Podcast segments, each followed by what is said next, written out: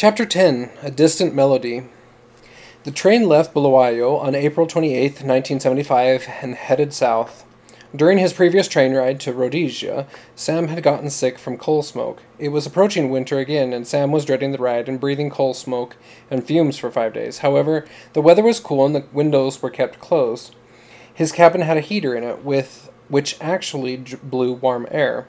He huddled by the register and let the warm air blow up his pant legs. It felt sweeter than any feeling he could remember. Every few seconds, his body shivered with delight. On the second day, late in the afternoon, the train suddenly lurched. Sam felt the wheels beneath his car lock up and scream in protest. He grabbed onto the seat for support. A series of sharp jolts was followed by his car pitching to the left. For a moment, it felt like the car might roll onto its side, and then it settled back. A series of minor jolts followed in rapid succession as the cars behind slammed into the couplings. A large escape of steam roared from the engine a few cars ahead, and the heater quit blowing hot air. That made Sam feel like crying. Simultaneously, the train in the lights in the train went out.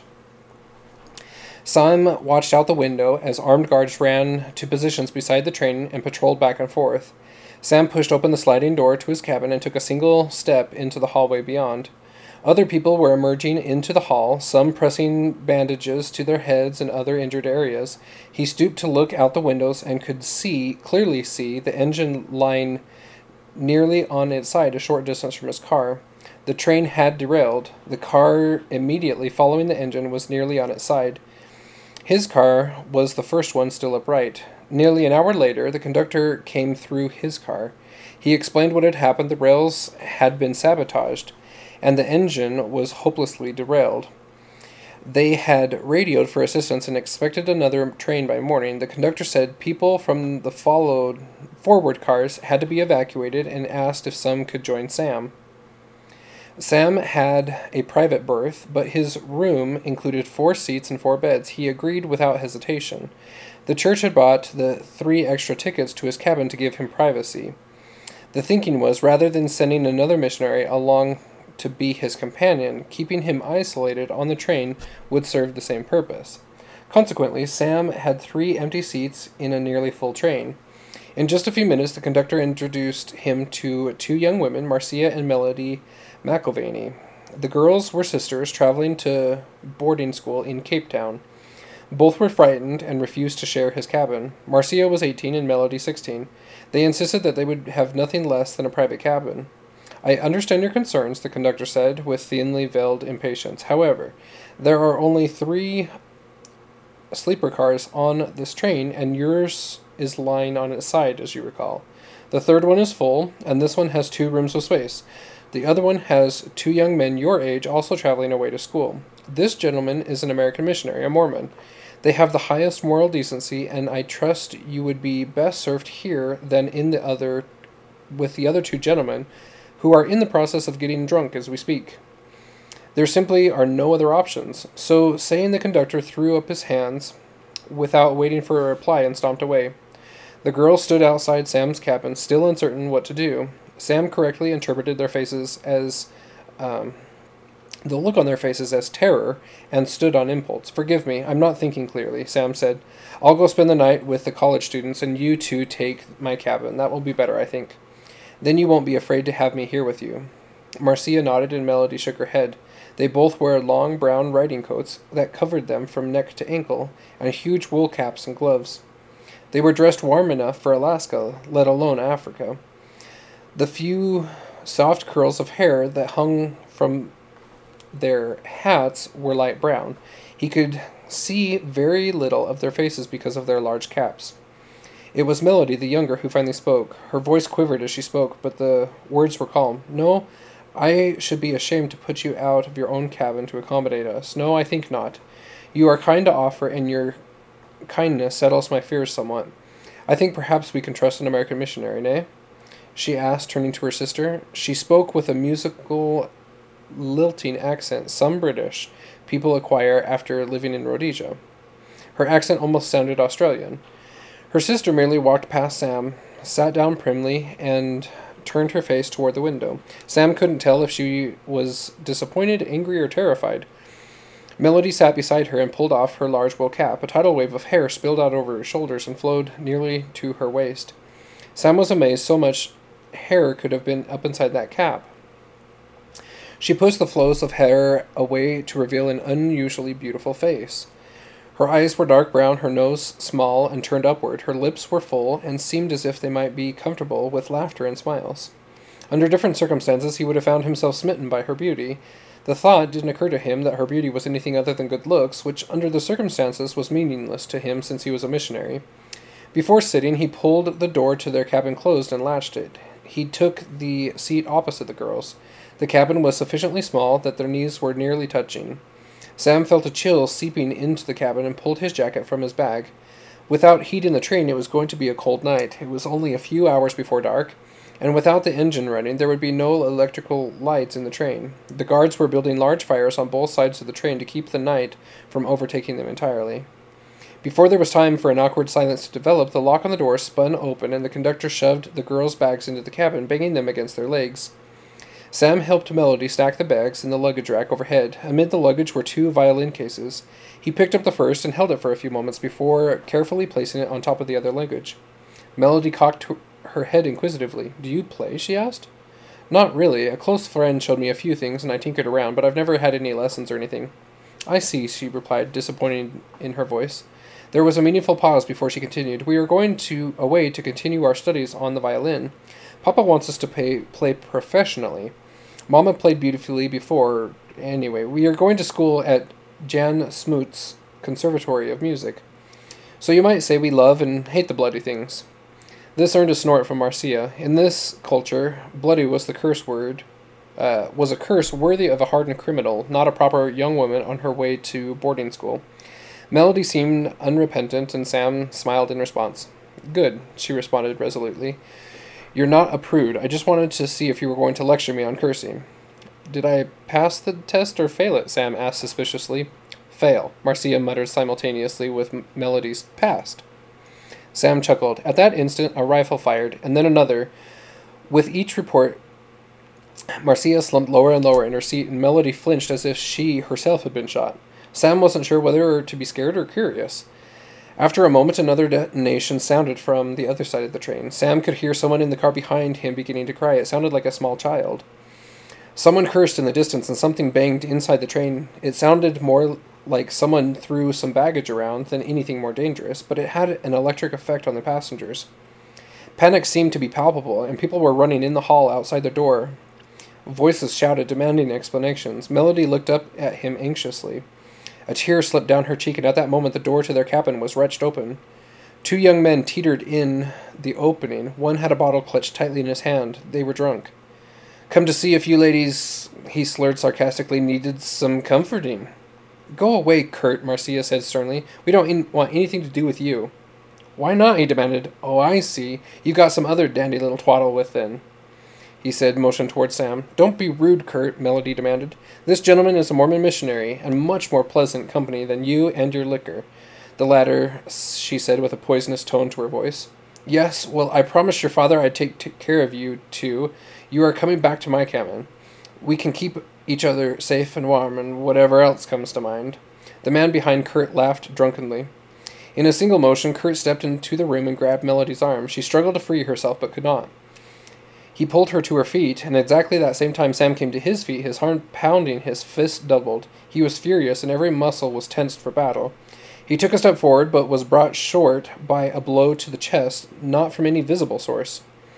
It felt as if he had run into a wall of solid air. It brought no pain, but had the effect of completely stopping him. A feeling of calm swept over him, and he raised his arm to the square.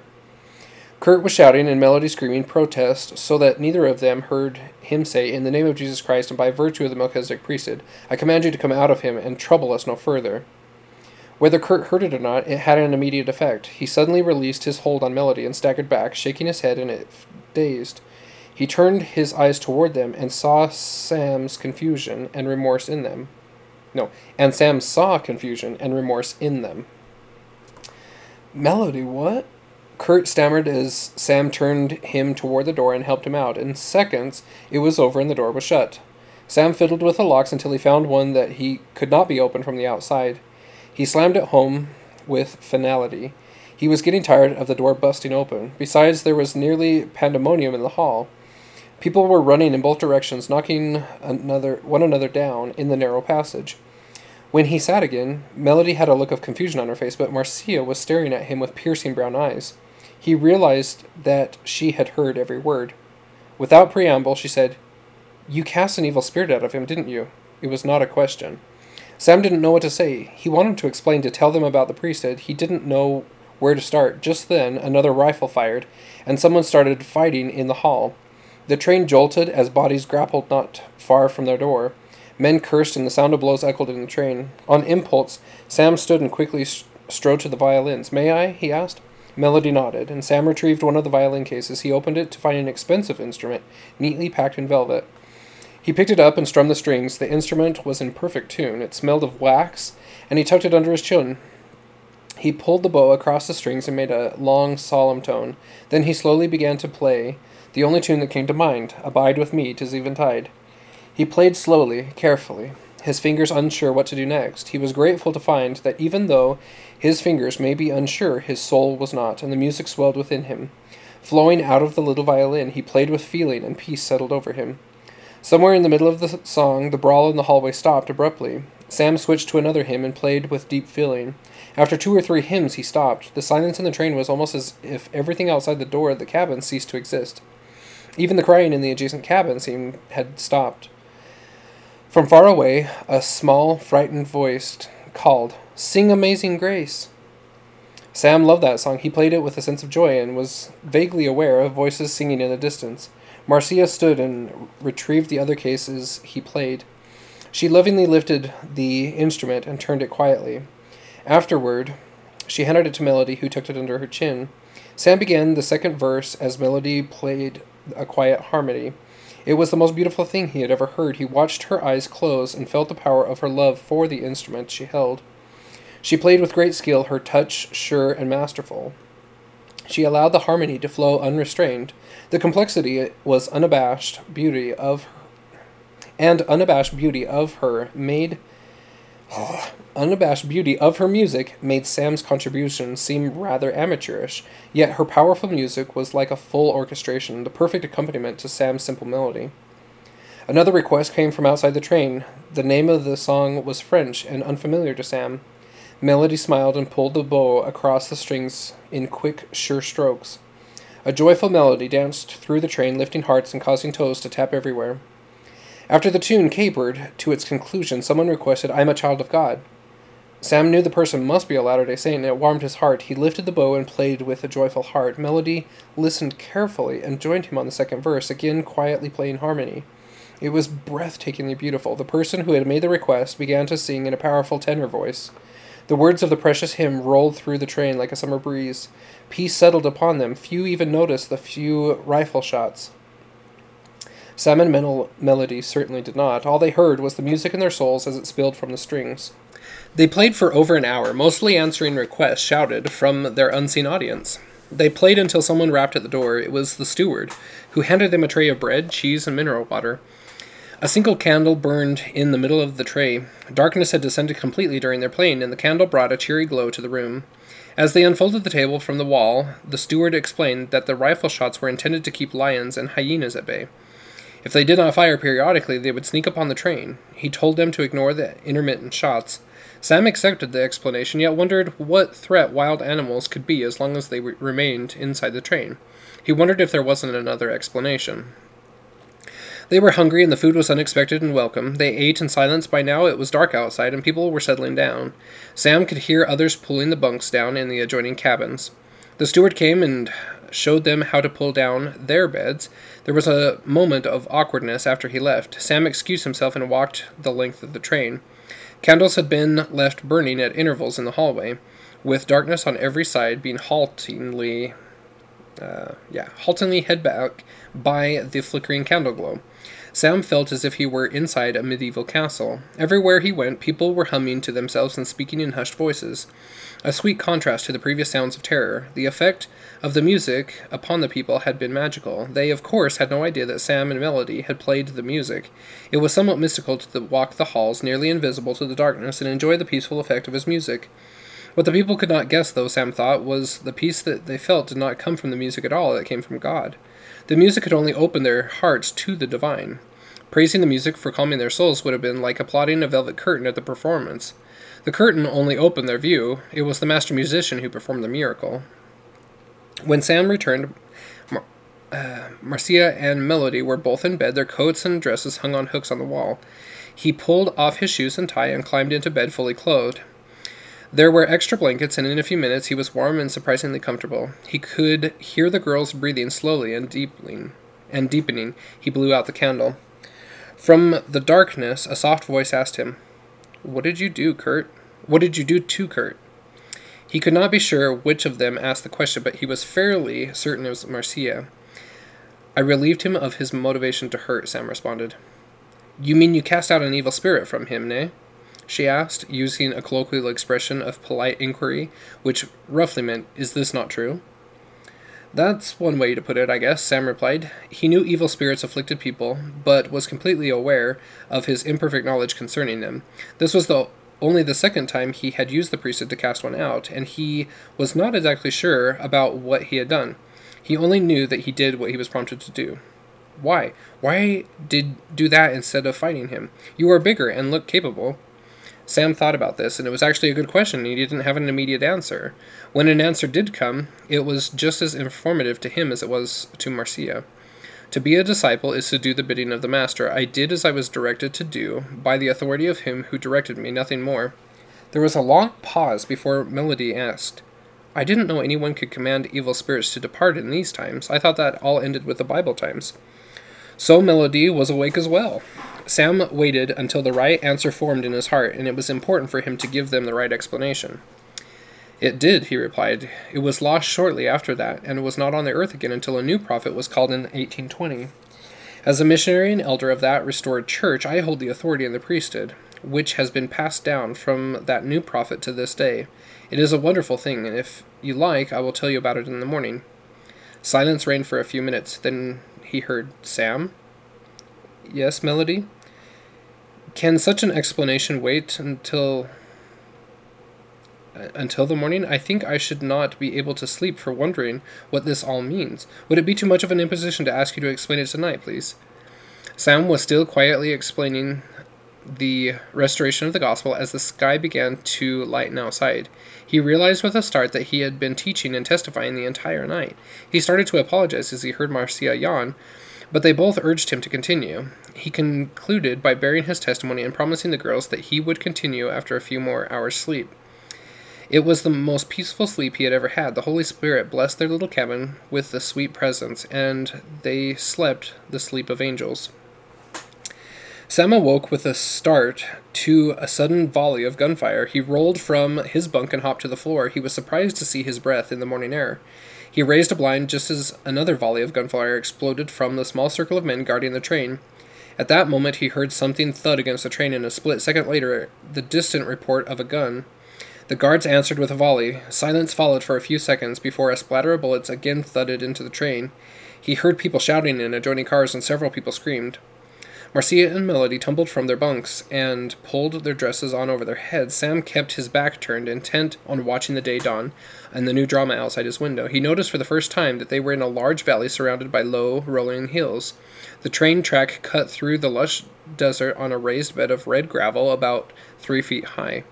A short distance beyond the gravel pad, a bu- bush began abruptly. What everyone called bushes were actually small trees, each smaller, somewhat taller than a man.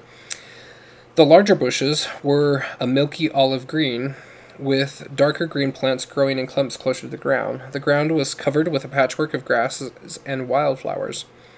The guards were kneeling on the gravel pad to give them the advantage of the height. They had brought some wooden crates on the train to act as a barrier to protect them. The closest guard was only about six feet from his window.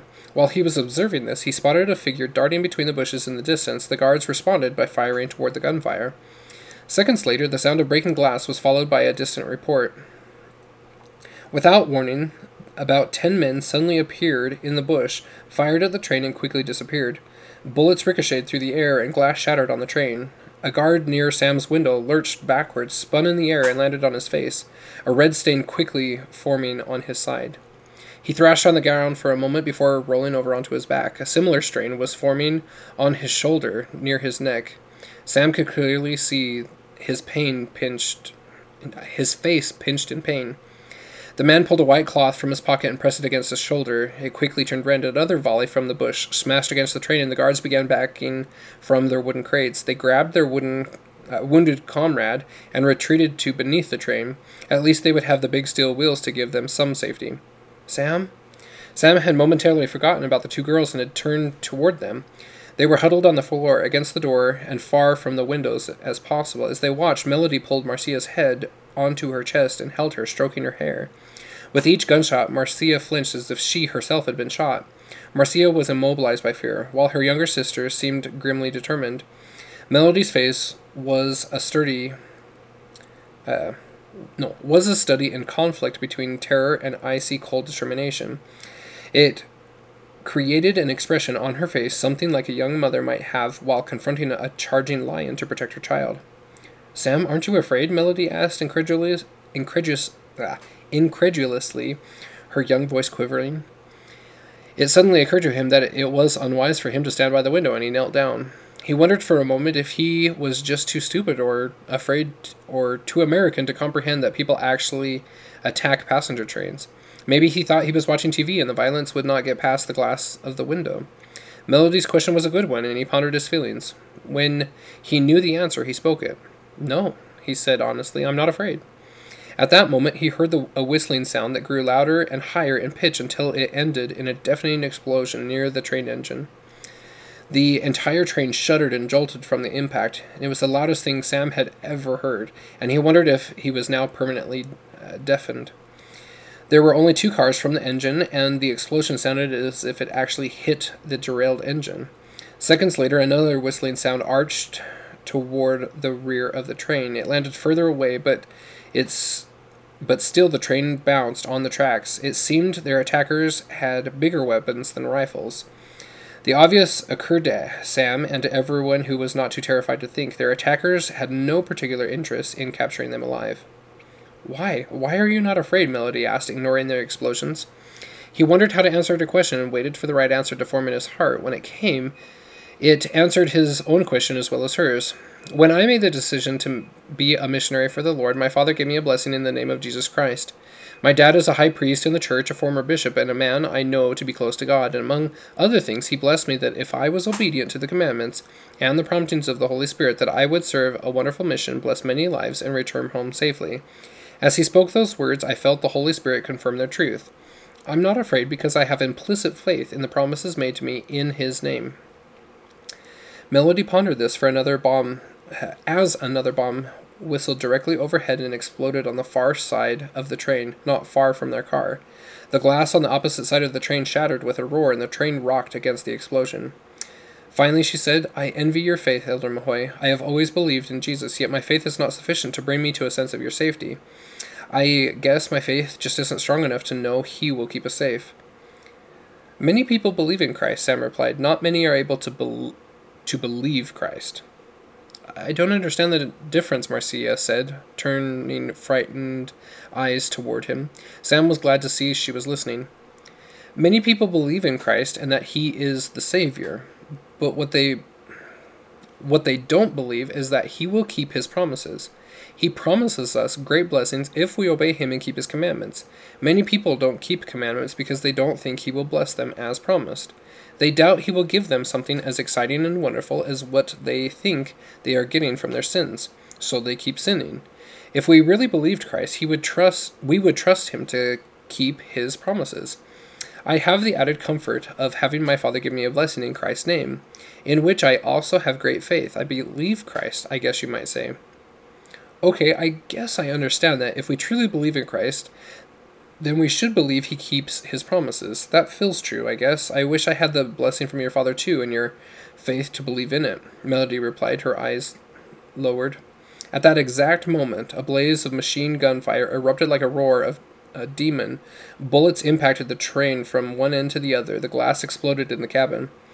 Unfortunately, no, fortunately, It was safety glass and did not cut them, and they were suddenly buried in an avalanche of broken glass. Sam could see a half dozen bullet holes in the walls not far above their heads.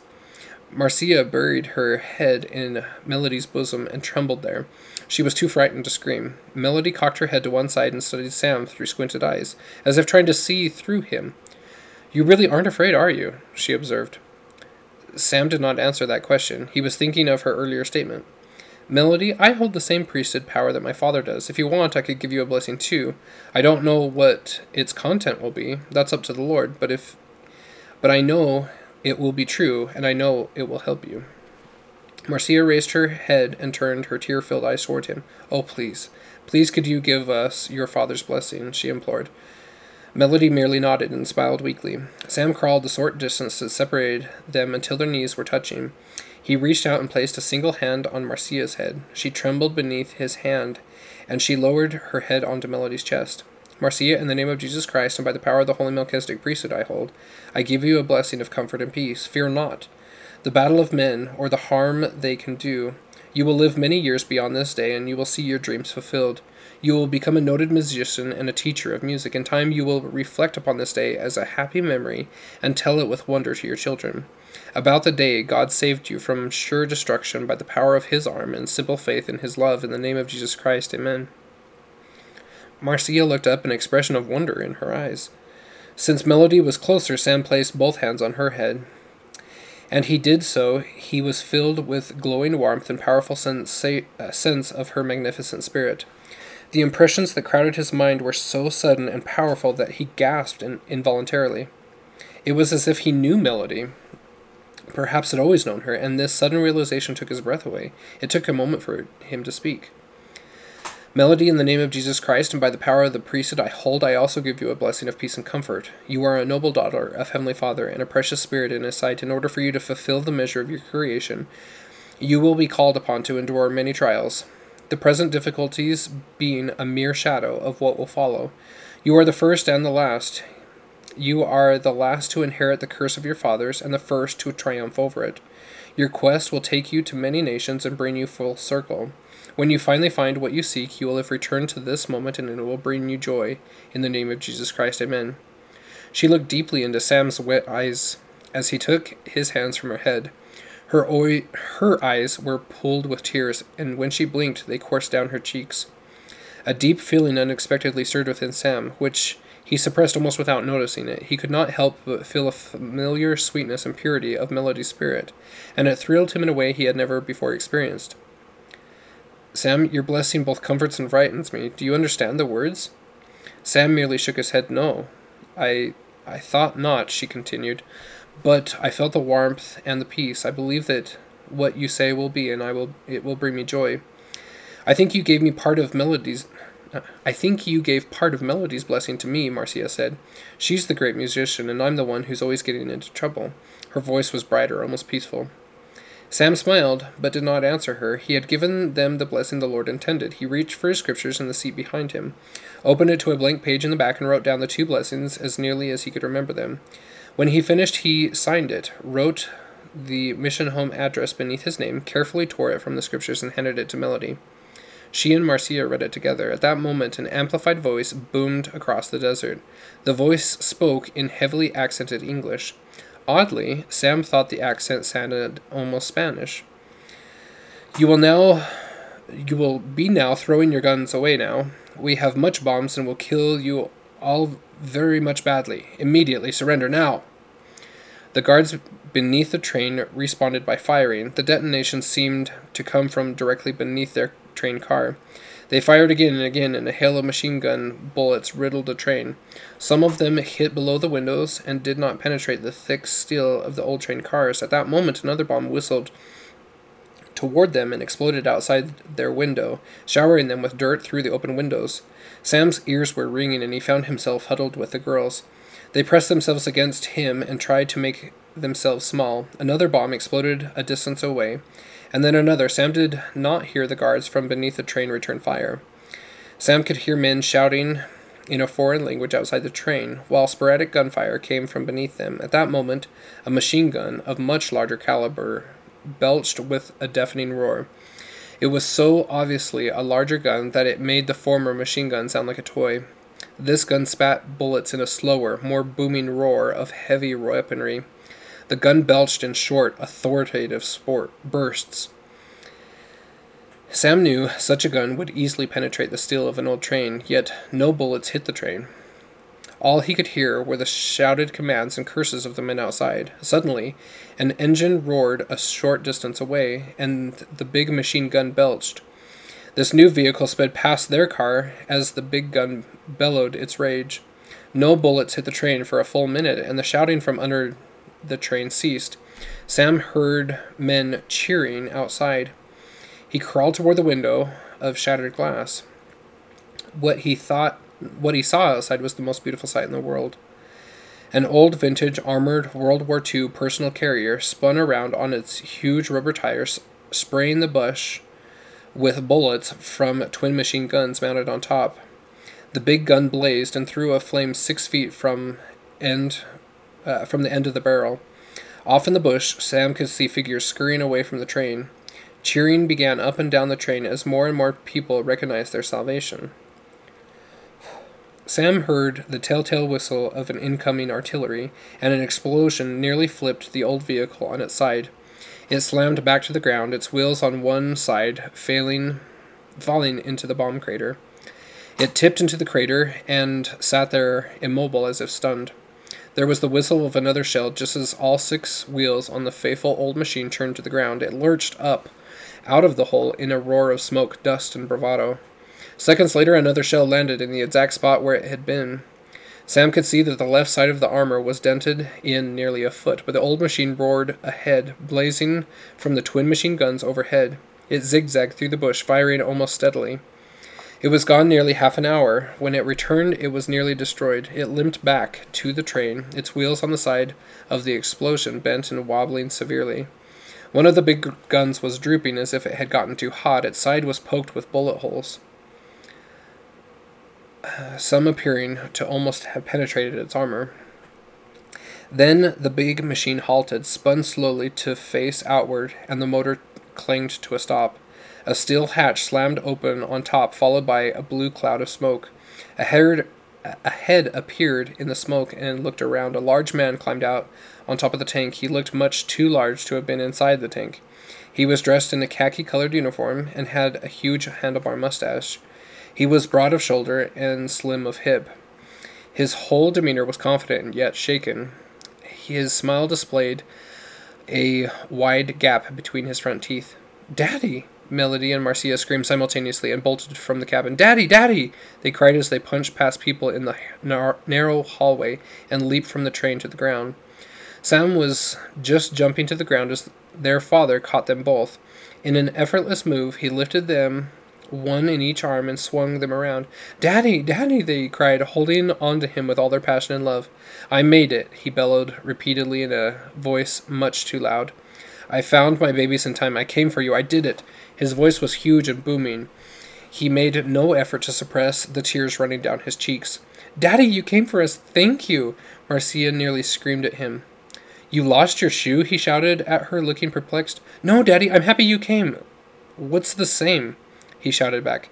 The girls gave each other worried looks. Daddy, what's wrong? This is no time for a song, he shouted and roared with laughter. Sam taped, tapped Melody on the shoulder. He merely glanced at them. He's deafened by the gunfire and explosions, he said to her back. She nodded. She had already figured that out. Melody made hand signs to him, and he nodded. Yes, he shouted. The bloody explosion and bloody machine gunfire deafened me. It will pass. Give me a few minutes. I'll it better bloody well pass. Marcia said something about cursing, which he misinterpreted. He ignored his nonsensical response. Or she did. Two other men climbed from the old war machine and were surrounded by cheering people. They were equally deaf, but had no difficulty understanding the joy and adulation the people lavished upon them. When everyone on the train had come to thank their rescuers, there were about a 150 people. In a few minutes, his hearing improved and he demanded to speak to the engineer. A man in a conductor's uniform informed him that the engineer had been killed in the wreck. It took a few minutes to get the people back onto the train and assemble the remaining railroad passengers. Marcia, Melody, and Sam were invited to stay. Melody introduced Sam while they were waiting for the passengers to return to the train. Daddy, this is Elder Sam Mahoy. He took good care of us while you were coming. He is our friend, our very good friend, she added. Donovan M-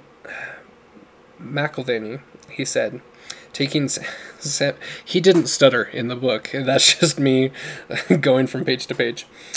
Uh, Donovan McIlvaney, he said, taking Sam's hand in a powerful grip. So you're the Mormon missionary on the train. I thank you for taking care of my babies. You will find that my gratitude means something, young man. Thank you. Pleasure, sir, was all Sam could think to say. A part of him wondered how he knew he was the Mormon missionary on the train. He dismayed the thought, and once the railroad people had gathered, Donovan started speaking without preamble or introduction. I have just driven out over 200 kilometers. Four vehicles started out, but the rest broke down partway here.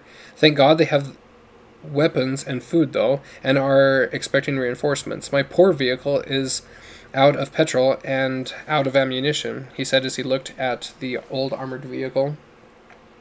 I'm afraid the old girl has fought her last battle, he added wistfully. Then his demeanor quickly turned businesslike. We are in the bushlands of Botswana, as you know. Shortly after the train left Bulawayo, a rebel faction declared civil war and threatened to dis- disrupt transportation. As soon as I heard that, I organized a private force and launched out after the train and my girls. I was afraid I wouldn't get here fast enough. Thank God his voice trailed off. The point is, we can't expect help from Rhodesia, as they are trying to negotiate a treaty with Botswana as we speak. We can't expect help from South Africa, since this is the Rhodesian Express train, and they have no legal right to interfere. In short, we are on our own. We can't stay here. The rebels will go for reinforcements, and as soon as they realize I am by myself, they will attack you with everything they have. As some of you may have correctly surmised earlier, they are not after hostages. They intend to kill us after they have. Donovan didn't finish the sentence. It required little imagination to understand what he didn't say. We must get started immediately. My chums are about a day's march away, and if we march all night, we can reach them by late tomorrow. If we stay here, we are certainly doomed. A chorus of agreement rose from the passengers. Sam was about to agree, but felt a reluctance flow through him. He pondered for a moment, trying to determine its origin. He bowed his head and supplicated with all his soul. The stakes were high, and he did not want to misunderstand. He closed his eyes and sought guidance, searching for searching the inner reaches of his soul. A feeling of peace flowed over him, and he rejoiced. Sam, Sam. He started to realize Melody was speaking to him, and opened his eyes and started to realize everyone was looking at him, waiting. Sorry, he mumbled. Sam, what is it? You look troubled, she asked, placing a hand on his arm solicitously. I. He wondered what he should say. He didn't know what they should do. He only knew what they shouldn't do. They should not start walking back to Rhodesia. I don't think we should start walking to Rhodesia, he said quietly. Why not, man? Donovan demanded in a booming voice. We're less than 50 kilometers from the Rhodesian border. We can't stay here. It's over 300 kilometers to South Africa. I'm not sure. I only know that we shouldn't go toward Rhodesia. Look, lad, Donovan said, his voice lowered in a patronizing way. I know you're scared. I am too. But I have been fighting these bloody rebels for over 20 years. I know how they think. They'll be back about daylight tomorrow. There are food, ammunition, and friends less than 50 clicks from here. Logic dictates that we must go that direction. I'm not speaking of logic. I'm saying that I feel that we should not head north. If we must leave, it should be to the south. What you're saying doesn't make sense, lad. I'm not claiming it does. I'm just saying it's, it's the right thing to do. Well, okay, let's put it to a vote. He raised his voice. All who want to head north, raise your hand. Everyone except Sam raised his or her hand. All who want to go to the south, raise your hand. Sam timidly raised his hand. He was the only one. However, just as Donovan was about to speak, Melody raised her hand. Melody, what are you doing, baby? You're coming with me back home. Donovan thundered, his voice sure and demanding. Melody cleared her throat all the time looking steadfastly on Sam.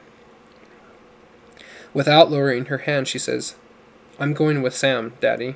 You take the others and go north. But why? he thundered.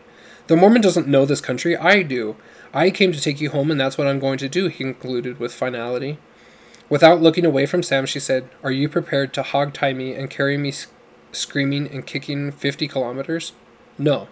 Then I'll be going with Sam. Tell me why. At least give me the satisfaction of explaining your foolishness. Give me something to write on your grave marker, at least, he concluded with frustration. Daddy, forgive me. I trust you, and I'm so grateful you came for us. But you see, before you saved us, there were bombs bursting and machine guns firing and people screaming, and I was terrified. But Sam wasn't. I asked him why, and he said because he knew we were going to be safe, Daddy. He knew something that seemed illogical at the time. He believed something that seemed foolish and impossible. Donovan grunted as if to say that what Sam was now going to do was foolish as well. Melody ignored her father. When Sam told us those things, he had a particular look on his face, a look of calmness and peace. He has that same look now. Look at him, Daddy, and you'll see it. I don't see a bloody thing. I see a bleakin' Yank Mormon fool. A bleedin' Yank Mormon fool. That's what I see, Donovan leered at Sam, as if pretending to see beyond the obvious. Sam was surprised at Melody's words, yet they were true. He didn't want to be their leader or to be contrary to Donovan. He just knew, as surely as he knew anything, that he should not be going north with them. If necessary, he was to remain here alone. While these thoughts were going through his mind, Donovan's expression changed and softened somehow. Unexpectedly, Marcia turned toward her dad. I'm staying with Elder Sam too. I can see that expression, same as before. Daddy, please don't make us go north. I'm afraid we'll all be killed. Do, do what Sam says, please, she pleaded. Bloody! Donovan exploded. He scrubbed his face with both hands, as if dry washing it. You two stubborn women will be the death of me. You're just like your mother. God rest her sweet soul, and you, Sam the Mormon, are going to be the death of us all. If you are wrong, we are all dead. You know I won't leave my babies. But you'd better know this. If you're wrong, I'm going to save my last bullet and put it between your eyes. Do you understand me? Sam swallowed hard. This was a serious threat. He considered apologizing or offering a compromise or, or waffling somehow, but he knew he should not. Instead, he excused himself and walked into the bush. When he had gone a short distance and was beyond hearing, he knelt upon the sandy red soil and prayed with all the energy of his soul. It seemed as if a long time elapsed before he felt comfortable with what he must do. He returned to the train and found Donovan, who was still grumbling. Donovan, I wish to travel south. Since Melody and Marcia are planning to come with me, and I know nothing in the bush about the bush or the survival in the bush, I would be grateful for your company and leadership. I don't mean to cause you problems, and I'm humbly asking for your help and protection.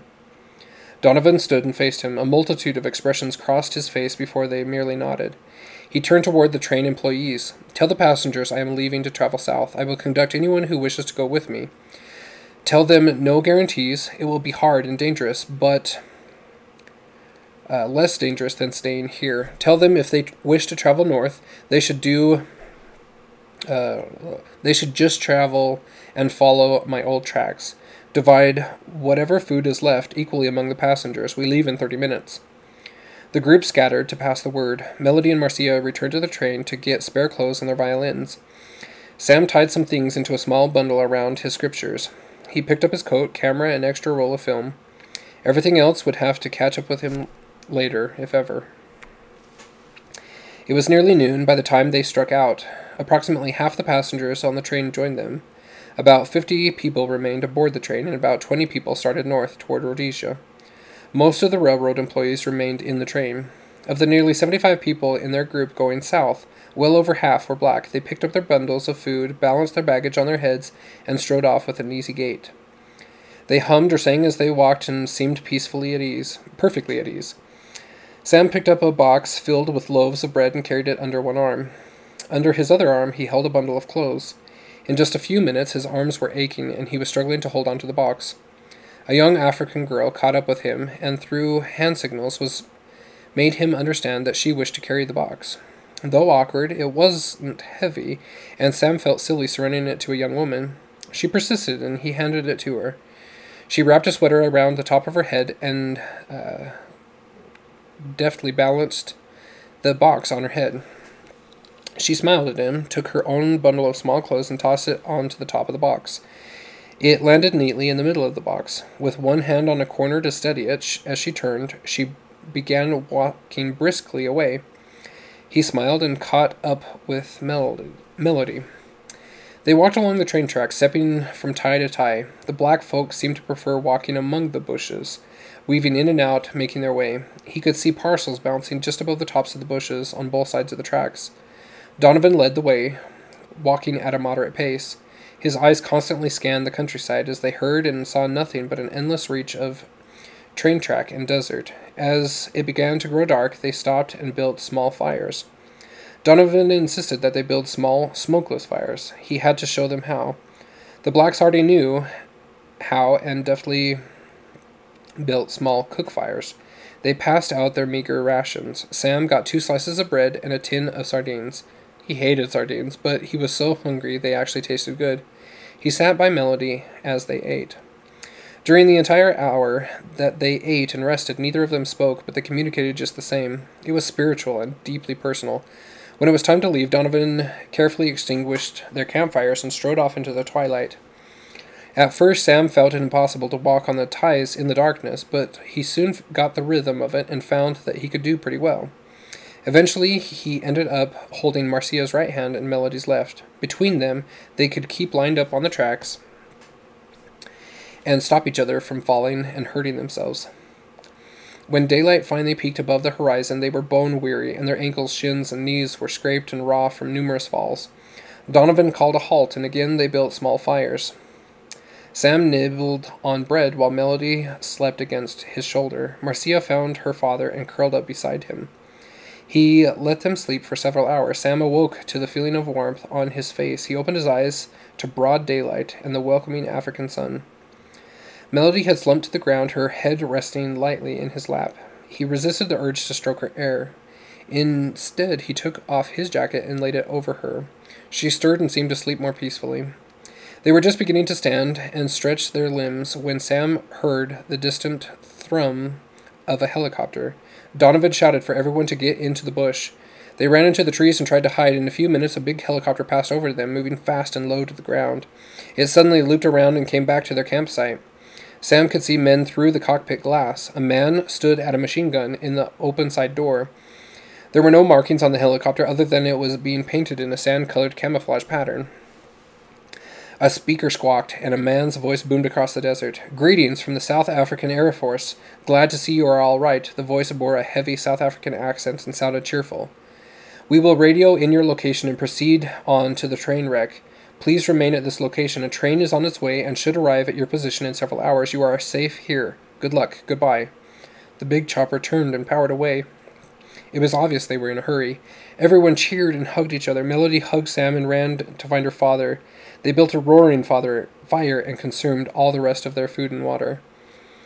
Donovan sought out Sam. He arrived with his daughter on each arm. They sat down by him, and after a few minutes, Donovan handed him another tin of sardines with a smile. It was as much of an apology as a big man has ever made, and it was sufficient. The train arrived as promised, and concerned men in uniforms helped them on board. There were no sleeper cars, only military style coaches. Sam sat by himself, and Donovan and his daughter squeezed onto a bench meant for two. The train was heavily armed, with soldiers in every car. One of the cars ahead of them was a train version of an army tank with a heavy cannon and many machine guns protruding from slots in its sloping sides. Sam felt perfectly safe and was soon asleep. He awoke later as the brakes squealed. They ground to a stop. Sam followed Donovan out onto the ground. They had arrived back at the train wreck. The train had been heavily bombed. Only a few people had survived. They told a tearful story of trying to fight against hopeless odds. The helicopter had finally delivered them from certain destruction. The survivors were helped aboard the train. The big helicopter settled onto a flat car on the train and refueled. A short time later, it headed north. It was gone just a little over an hour when it returned. It landed back on the flat car and the train began its journey south. Except for meals, Sam slept the entire trip. They arrived in Pretoria three, 23 hours later. President and Sister Carlson met Sam and hustled him away. As they were leaving the train station, they unexpectedly ran into Donovan, Marcia, and Melody climbing into a cab. Donovan waved vigorously and trotted up to Sam, the girls close on his heels. Sam introduced them to the Carlsons and they shook hands. Without preamble, Donovan said, Did you hear about the group who walked north toward Rhodesia? Sam shook his head. He was not anxious for more bad news. They were ambushed, no survivors. Sam dropped his head, his heart heavy. It seemed such a short time ago.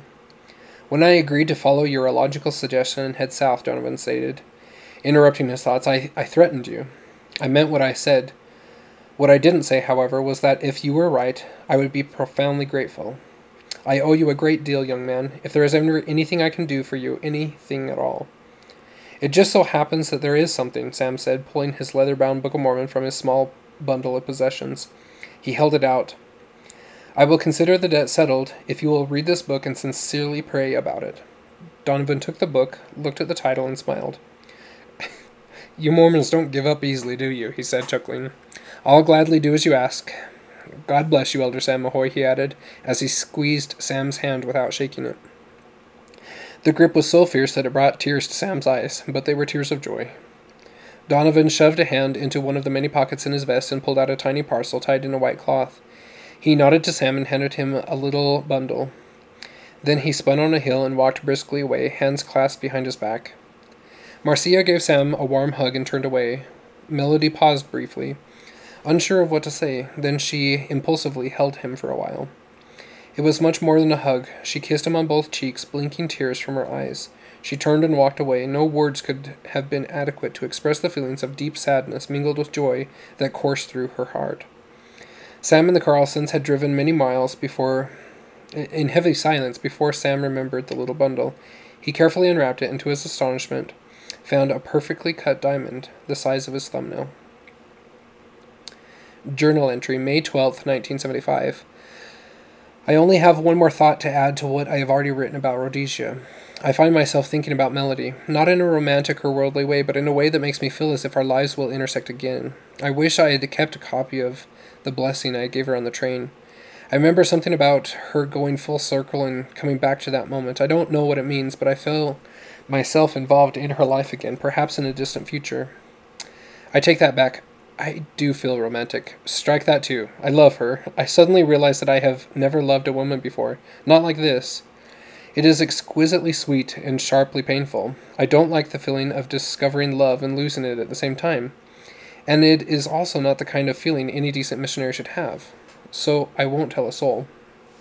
President Carlson has kept me at the mission home for nearly a week. He doesn't let me go out tracting, teaching, or anything. I have been filling mission papers in the office. He says I need a rest. He spends a lot of time on the phone. I know he is trying to find out exactly what happened on the train. I told him the entire event and showed him the diamond. He took it without promising to return it. He didn't seem angry, but he also didn't seem pleased. I think I get into too many unusual problems for his perception of a good missionary. Well, I can now add one more item to my list of things I never want to be when I grow up. I don't want to be a clerk or a typist. Elder Mahoy, my boy, come, sit down, President Carlson said cheerfully, waving Sam to an un- overstuffed leather chair. Sam sat, a feeling of weariness overcoming him. He wasn't looking forward to this interview. President Carlson pulled his chair from behind the ornate desk around to where they were nearly touching knees. He smiled and sat with one elbow propped against the corner of his desk. Elder, I apologize for keeping you cooped up in this mission home this last week. I know you've been anxious to get on with your mission. In all candor, I've spent the last 10 days on the phone with nearly every government agency in South Africa and Rhodesia. Almost without exception, they have been glowing in their reports of your conduct on the train. The glaring exception to this is the Rhodesian embassy, who feels that your involvement in urging the people to go southward was an affront to the rebels they were negotiating with, and in doing so inadvertently led to the attack on the remainder of the train. President, I. Sam began, but was cut off by the upraised hand and a friendly smile of dismissal. No need to defend yourself, son. I'm satisfied that your actions saved many lives. I'm also certain that if you had stayed, you would have been killed along with the rest. The difficult part of all this has been keeping you away from reporters and out of the newspapers. They have been clamoring for your story. I hope you don't mind that I have shielded you from that. It was not a question, and Sam shook his head slightly and stared at his hands in his lap. All this was news to him, and he n- honestly did not want publicity. Notoriety would make the rest of his mission impossible. With a thoughtful look, President Carlson leaned back in his chair and mused. What I don't understand is how you managed to get yourself into so many difficult circumstances. Mind you, I know you don't plan them, but how do you seem to attract them? You're the only missionary, the only one, for whom I have had to intercede with the government. Once to bail you out for jail after being flogged, and again to keep you from becoming a national hero. You are a most unusual young man, Elder Sam Mahoy. Sam didn't know what to say, so he kept quiet. This only seemed to make President Carlson more curious. Sam sensed what his question was, but waited for him to ask it. Elder, why do you have these astonishing experiences? Sam evaded the question. President, my grandfather used to say, if you aren't making waves, you don't have. Let's see. If you aren't making waves, you don't have your oars in the water. President Carlson chuckled, but waited politely for Sam to continue. He wasn't going to be put off by a clever answer.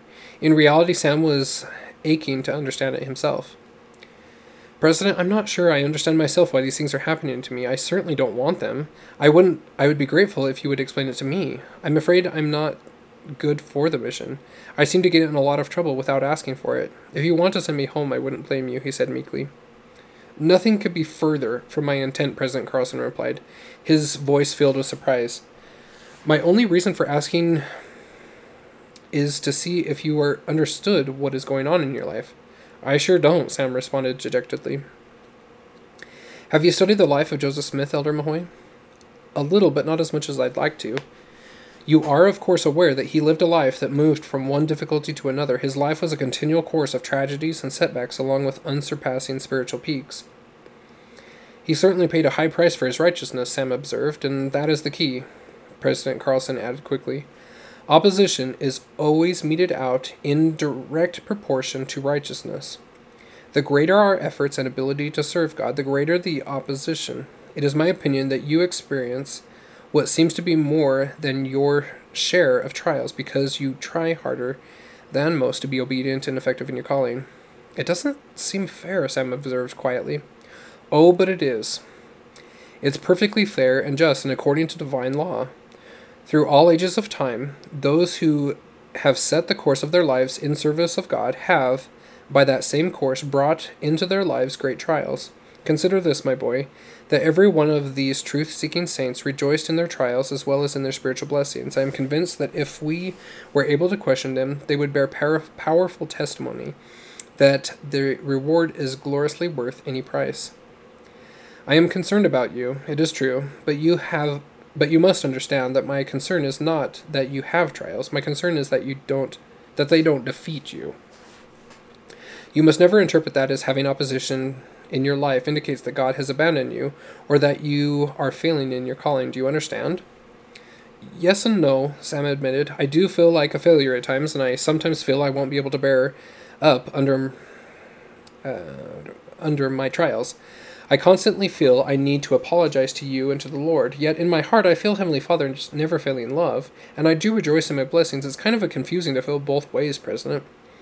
No doubt, Elder, of course. I think it's important to observe that we can bring trials into our lives through unrighteousness and disobedience. It would be foolish to assert that our trials, uh, that all trials, are a result of opposition arising from righteousness. I understand that, President. I'm sure you do. However, I think it's equally important to point out that these trials on your mission are obviously a result of your righteous efforts to serve the Lord. That being the case, I want you to fast and pray until you no longer feel like a failure because of your trials. All such feelings do not come from the Holy Ghost.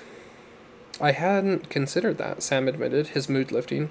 Think about it until you understand it and believe me with all your heart. At the same time, pray for courage and strength equal to your faith. It would be tragic if you were not able to endure these trials that your strivings for righteousness ordained. Along with this spiritual fortitude to press forward into righteousness, we must call upon God to give us the moral courage to endure the outcome which includes fantastic blessings and great trials.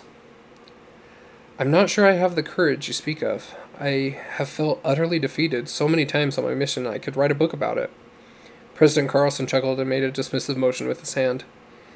You say that, but you, here you are, ready to move forward. I think you have plenty of courage. Perhaps you need to rely less on your courage and more upon the Lord.